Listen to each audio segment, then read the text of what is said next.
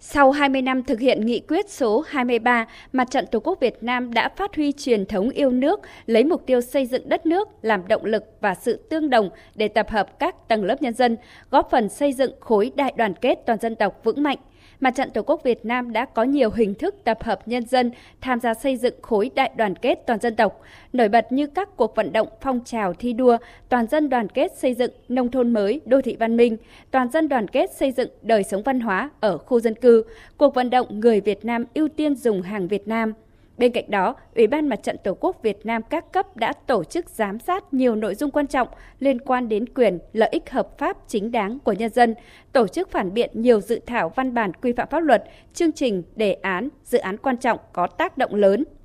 Các kiến nghị sau giám sát phản biện từng bước được tiếp thu và thực hiện mang lại kết quả hết sức thiết thực trong công tác xây dựng Đảng, hoạt động của chính quyền các cấp.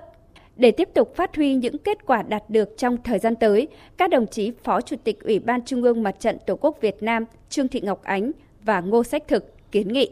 Cuộc vận động của Mặt trận Tổ quốc khi mà triển khai thực hiện thì các tổ chức lại có những phong trào cái cuộc vận động riêng không gắn vào cuộc vận động chung của mặt trận tổ quốc và nó gây một cái áp lực rất lớn cho cơ sở cái thứ hai nữa là cái cơ chế phối hợp giữa mặt trận và các tổ chức chính trị xã hội với chính quyền là chưa chặt chẽ cái thứ hai, quy định trên khen dưới thưởng. Cái kinh phí ở đâu anh em hoạt động? Làm sao cần phải tiếp tục hoàn thiện cơ chế chính sách pháp luật, bảo đảm cho các tôn giáo hoạt động theo pháp luật? Cái thứ hai, vẫn phải tiếp tục phát triển kinh tế xã hội, vùng đồng bào dân tộc, thiểu số rồi vùng khó khăn. Và cái thứ ba nữa là phát huy đoàn kết trong mặt trận tổ quốc, thì đặc biệt là cái xây dựng người tiêu biểu, cái cốt cán phong trào.